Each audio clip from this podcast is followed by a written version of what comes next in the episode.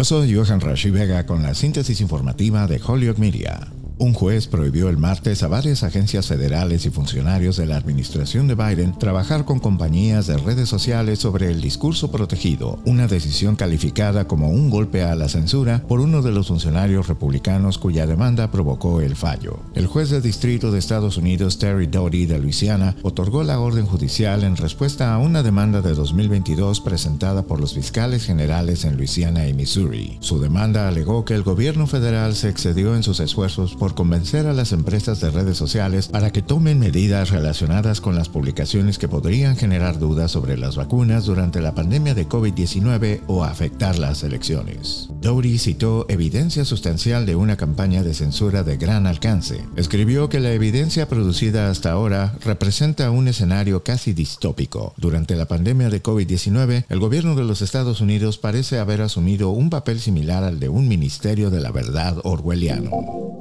En otras informaciones, la Corte Suprema de Estados Unidos ha estado al tanto de un tema de gran interés para su mayoría conservadora, mantener bajo control el poder regulatorio federal. El tema ocupará un lugar destacado durante el próximo mandato de la Corte que comienza en octubre, ya que los jueces acordaron decidir varios casos que podrían restringir la autoridad de las agencias estadounidenses para emitir regulaciones y hacer cumplir las leyes en áreas que van desde las finanzas hasta la pesca. La semana pasada rechazaron las políticas de acción afirmativa utilizadas por muchas universidades para impulsar la inscripción de estudiantes negros e hispanos y permitieron que ciertas empresas rechazaran los servicios para bodas entre personas del mismo sexo. También bloquearon la semana pasada el plan de alivio de la deuda estudiantil del presidente Joe Biden.